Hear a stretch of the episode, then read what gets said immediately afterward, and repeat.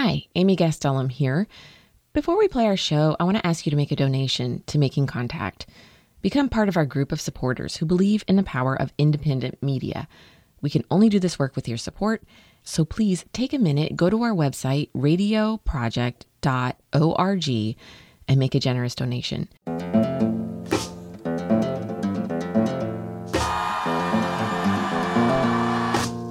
Making, Making contact. making, Making. making contact.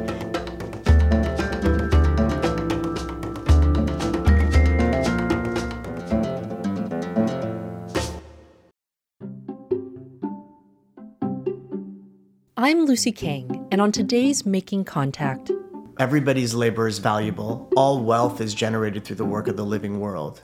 Making money off the movement of money is just extraction of wealth from other people. Today, we're exploring the world of worker cooperatives through an edited piece from the podcast Upstream, hosted by Della Duncan. We'll look at the ways co ops offer an alternative way of organizing enterprises within a capitalist system, and how they give communities more control over wealth, especially in places where people have been historically excluded from economic opportunities. what is the value of resources what is the value of, of the objects that we bring in and out of our life whether it be food or bikes or energy and and what is the value in the way that those things are created We'll zoom in on how one co op in Richmond, California is providing much needed bicycle repair services in a majority black and brown community while also empowering its workers. Cooperatives take a direct swipe at um, capitalist greed. One thing that I feel cooperatives do is they give the value of an individual's labor back to that individual. All that and more coming up.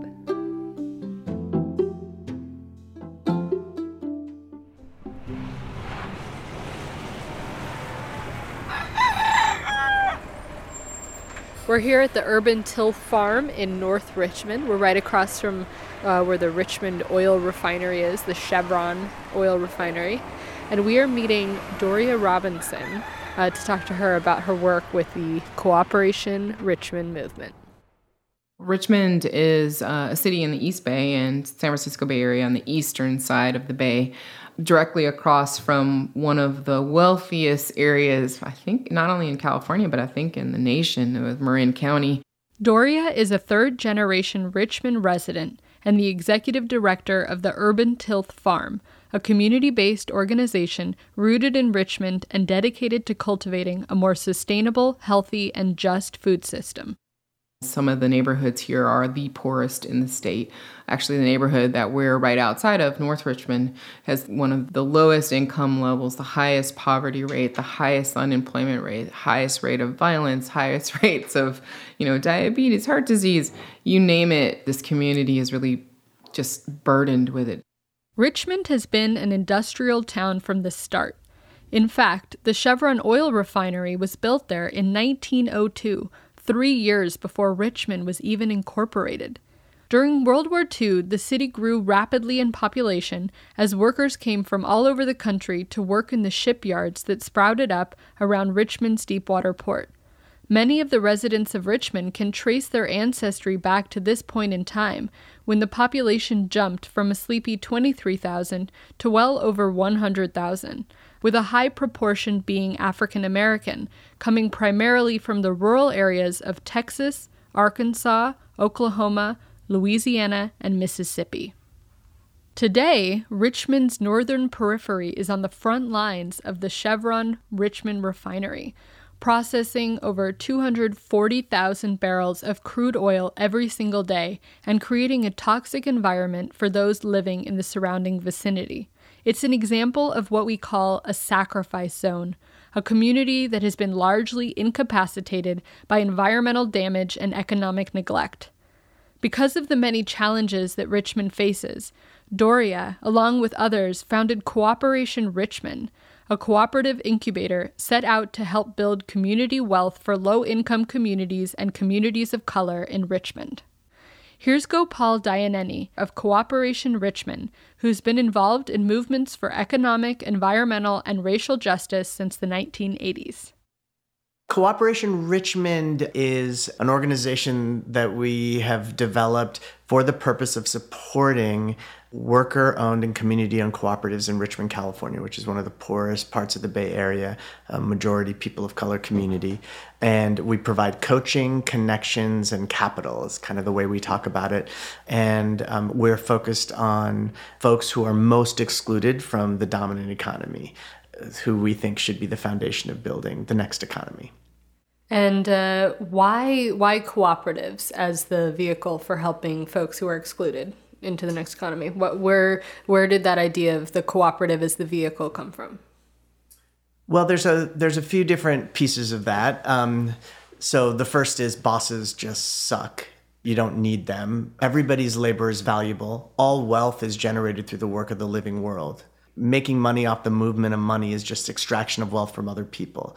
So the idea of people, all of us being able to voluntarily co participate and control our own labor to meet our needs and the needs of our communities and to share that wealth, to create commons of wealth and commons of resources is what we think is a necessary element of the transition that we need to be in.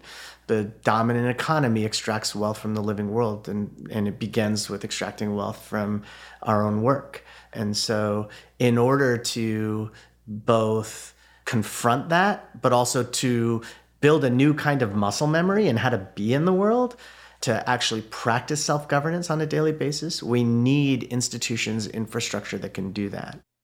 Okay hold up before we go any further what exactly is a worker cooperative Here's Sophia Graydon, who teaches politics at King's College London, with a brief Cooperative 101.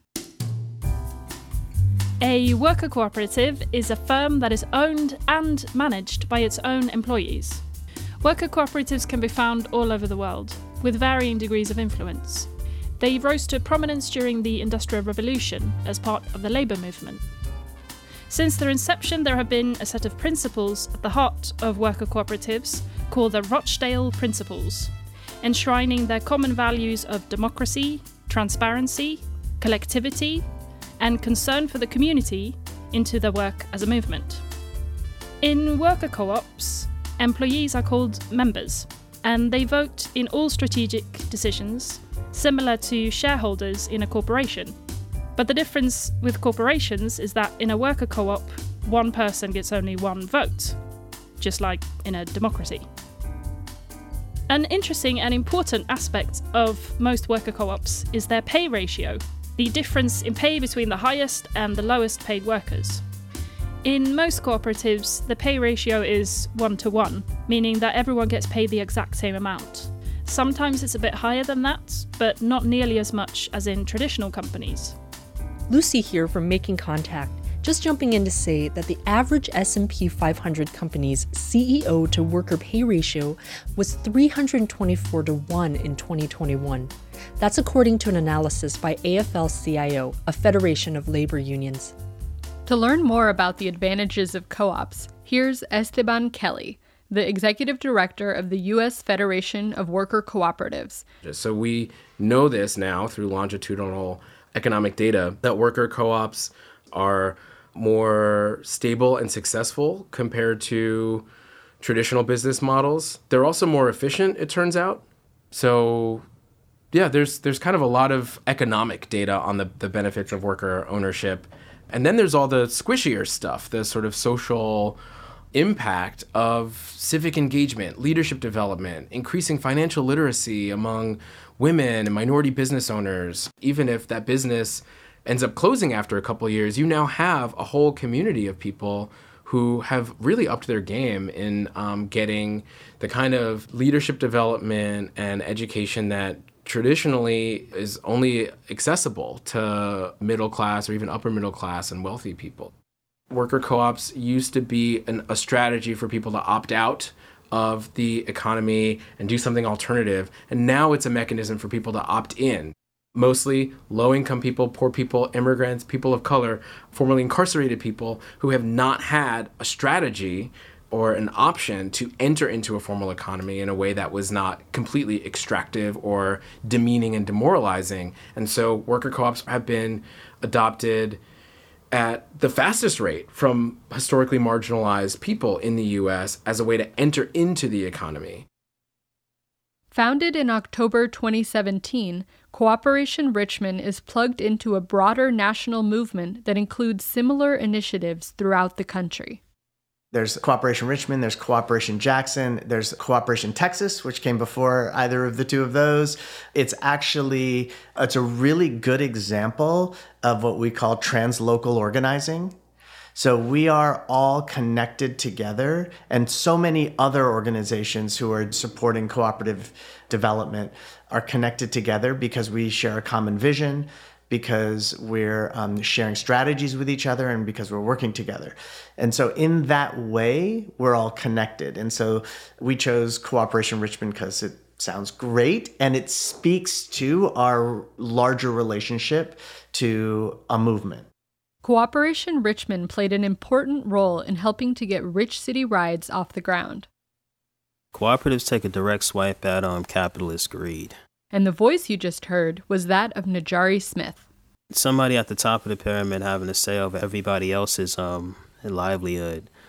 One thing that I feel cooperatives do is they give the value of an individual's labor back to that individual. After growing up in the Brooklyn projects and serving some time as a young adult, Najari decided to come out west after the company he was working for offered to relocate him with a promotion. In the ensuing months, Najari quit his corporate job, separated from his wife, and eventually found himself living in Richmond, California, where, using his savings from his liquidated 401k retirement account, he founded a cooperative bike and skate shop called Rich City Rides. Why does Richmond need a bike and skate shop? Richmond needs a bike and skate shop because, well, for one, there's no other bike shops in, in like a five mile radius of Rich City Rides. We're the only bike shop in the city. Rich City Rides Bike and Skate Shop is this really powerful story. Before Rich City Rides, if you wanted to do any repairs to your bike, you had to go to Walmart, which is not exactly a bike repair place, or Target. That was it. And so people mostly just like threw their bike out if they got a flat like literally threw their bike out. it's kind of painful to see. You know, oftentimes bikes are associated with gentrification and kind of an elitist thing you do on the weekends. In Richmond, it's really different. People can't afford cars or their car is constantly breaking down. So they'll default to a bike just to get to work or just to get to the store or just to go get around. And so it actually is is a need, you know, people actually needed to have a place to be able to fix their bike, which was much cheaper than trying to find another one. Najari started Rich City Rides with Josue Hernandez, a first generation immigrant who grew up in North Richmond, and Tay McGee, father of five with a history with the law. They first worked out of a storage space and other pop up locations until someone offered them a storefront on the main street in Richmond, which was completely boarded up at the time and had been for years they were really running a pretty substantial business with nothing. And there's just no prospect for them to actually get to a point of profitability. They were not not even close to profitability without having capital. Like they needed more inventory. They needed a facelift, you know, like the shop didn't look like it, you know, looked like somebody's garage, you know, because that's that's they were just finding display cases off the street, you know, and bringing them in and sprucing them up and you know. And so they came to us and they're like, you know, if we had capital, we could make this work. We have a vision, they had a business plan, they had a bunch of, of the right things wrong with it, you know? And so they were our first project. We show we show the folks here that it's possible to start a business we're an example of what a cooperative business is. We show that it's possible for black and brown communities to create these things. It's a total, it's not even a 180 from any corporate jobs or any other jobs that I've ever worked. This is a totally, it's a different world. It's a different, it's the new economy I want to see. Rich City Rides has grown into a successful business on McDonald Avenue and is one of the only locally owned businesses on the block. Not only has the store created meaningful work for three men who were up against a capitalist economic system that would have preferred to extract value from their labor or profit from their incarceration, but Rich City Rides has also become an important part of the Richmond community, putting together social bike rides and running a bunch of different programs. They also offer free bike clinics once a week where locals can come in and learn how to repair their bikes using the shop's tools. Oh, um, hey, uh, so you think about the, the crane tool? the crane tool? Fix It Fridays here at the bike shop. If you are attempting to do a repair and you're not quite sure how to how to do that, um, we'll lend you the tools. Um, we'll talk you through it and show you how to do it. So we have this thing. It's called a bicycle recovery. Can I can I humor you with this with this with this mm-hmm. tale of, of we have um, a bicycle recovery program. You know, so far we've recovered 41 bikes since um since we've been in existence, and a gentleman came in with a bike. We know these bikes because we we just it's a close community. Gentleman comes in with a bike and we look at it. Somebody, um, I tap, I tap one of my partners on the shoulder, one of the other co-owners, and I say, "Hey, that's um such and such's brother's bike." And it's like, "Yeah, that is." So my partner tells him that he can't leave out the shop with that bike because the bike is stolen, and he tensed up. He, you know, it looked like this could have become a, a, a physical altercation and we um he tells us the whole story. He says, "You know, I just came back to Richmond. Every time I come to Richmond, something like this happens. You know, grew up here, giving me the whole story of just how his how his days been, his weeks been, how he just got out, just got out of jail. And this happens, and immediately one of the other co-owners, he grabs a bike that was donated to the nonprofit that we work with. And he says, you know what? Take this bike. You know, you can't leave with this bike. And the bike that we gave him was exceptionally better than that bike. And, you know, the guy starts tearing up a little bit. You could see like a tear welling up in his eye. And he's just so thankful. He came back to the shop several times after that you're not going to get that experience in Target. he won't get that at Walmart. Walgreens is not going to say, hey, you know, you stole that pot. You know, that pan is ours. We know who that, you know, they're not. They're going to, it's a different experience where we actually turned a, a, a bad situation into a, into a positive friend building, community restoring scenario you know. And it's not the first time things like that have happened. People feel comfortable here in a way that's that that I, I just I don't see in a lot of other spaces. You know, we know their names, they know each other's names. People, it's a community space. This is Making Contact. You've been listening to an edited guest episode on worker cooperatives from the podcast Upstream. Visit us online at radioproject.org for more information. And now, back to the show with Gopal Dayaneni from Cooperation Richmond and co founder of Movement Generation. Cooperatives allow us to do things that the extractive economy won't do. We would never exclude folks because um, they were formerly incarcerated, because we don't believe humans belong in cages we would never exclude folks based on their status uh, as documented or undocumented because we recognize the border as an enclosure enforced through violence that fragments ecosystems and communities. So we are able through cooperation to actually live our values in a way that is foreclosed upon in the dominant economy and particularly for those who are most excluded because that's where the measure of the success of our political projects is how well it meets the needs of those whose needs are met least by the dominant economy. the democratization of the workplace is something that can't be like underestimated in, in, a work cooperative that's really run through democracy through voting and through each owner having a say in you know the day-to-day decisions as well as the trajectory of the enterprise that's really big especially in communities like this where power has really been taken out of the hands of the people, and people are meant to just be arms and legs, extra appendages for the people in power. That transition of decision making, as well as the transition of profit making to the people and the transition of accountability and responsibility is truly transformative. As soon as people really get a taste of being in a position of power and being in a position to make decisions that impact yourself and other people who depend upon you, that impact your livelihood.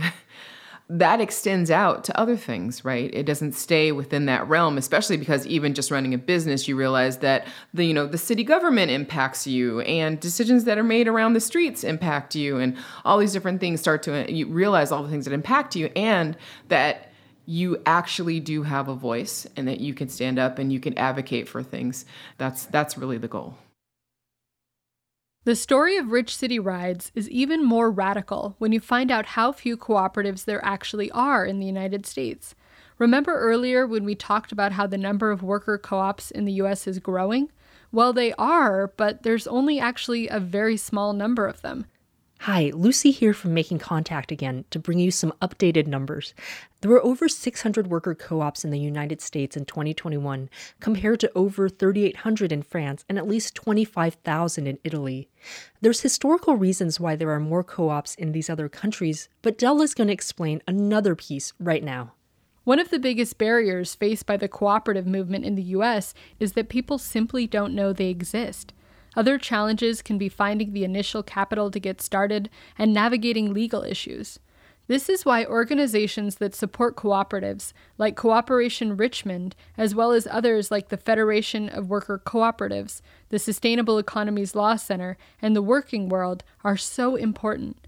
They provide the legal, financial, and technical assistance that traditional institutions don't.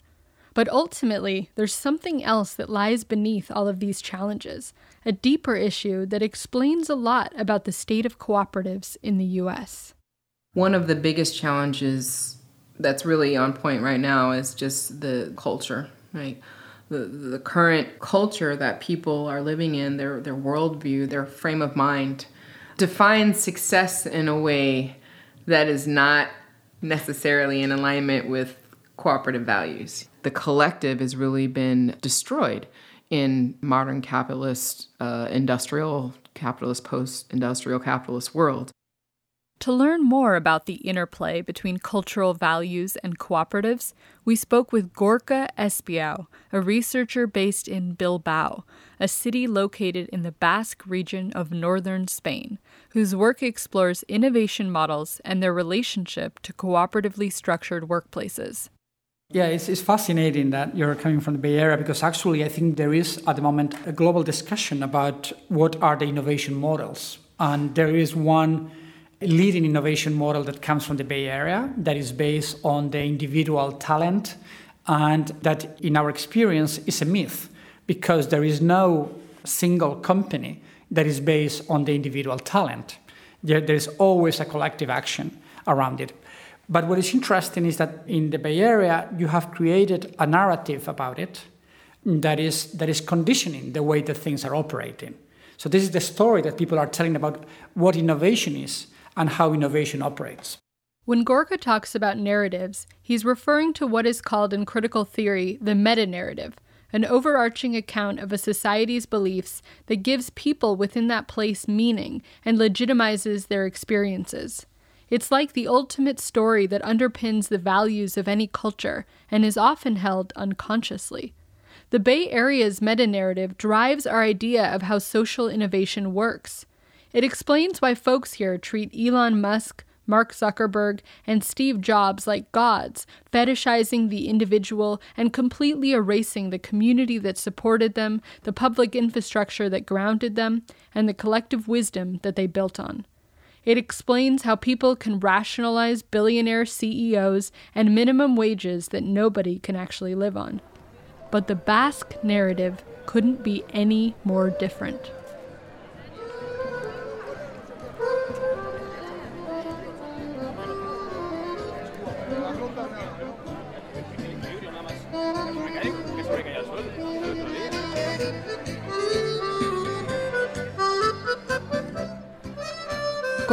At the Aguirre Center for Social and Political Studies at the University of the Basque Country, located just 60 kilometers northwest of the town of Mondragon, famous for being the home to the Mondragon Cooperatives, the largest ecosystem of worker cooperatives in the world. But the prevalence of the cooperatives in this region goes far beyond just the Mondragon Corporation. The whole Basque region of Spain is rich with cooperatives and it's also one of the most equal societies in the world. In the Basque Country and in Mondragon, we have a totally different model that says no, innovation is not about one individual. Innovation is about the collective capacity to do things differently. Uh, instead of saying, I need to look for the talent, I need to look for the special person that is more intelligent than the others, and then to pay that person more, the Mondragon model is the alternative. It says, no, no, no. We all have talents. We have different talents. We just need to create a collective permission to operate in that way. The focus on efficiency and profit maximization are integral to the capitalist mindset and form part of the meta narrative in the Bay Area that contributes significantly to the structural inequality that makes it one of the most unequal societies in the world. What we are discovering that actually what, what is going on is that in those stories that people tell in other areas, there is a story that, about the inevitability of inequality. Like people saying, no, I know it's wrong, but there's nothing you can do about it. And once that, that story is operating, then there is not much you can do. And you see that in London today, probably you see in the, in the Bay Area, you see it all around the world. While actually here, people know because they have experienced it, that actually inequality is not inevitable, that it depends on your decisions as an individual, but actually as a society. So then you realize that actually, I'm sure if you go to the Bay Area, to certain communities, and you kind of listen to the people in a different way, they will tell you a very different story about who they are, and most importantly, who they want to be. What are the values that they would like to associate it with? And that is the fundamental base for constructing an alternative. Because once that you want to tell a different story and want to give more power to certain values, then change happens very rapidly. I don't think we're ever going to solve this by having a race to the bottom and winning a race to the bottom, winning a race to the cheapest thing, to the best price point. We're never going to win that race. We have to change minds. and change minds when it comes to what is the value of work? What is the value of resources? What is the value of, of the objects that we bring in and out of our life, whether it be food or bikes or energy? and, and what is the value in the way that those things are created, um, whether they're created sustainable or whether they were created in an extractive way? That was Doria Robinson of Cooperation Richmond and the Urban Tilth Farm. You've been listening to an edited version of part one of a series on worker cooperatives by the podcast Upstream, hosted by Della Duncan. You can find part two of the Upstream series at upstreampodcast.org and linked from our website.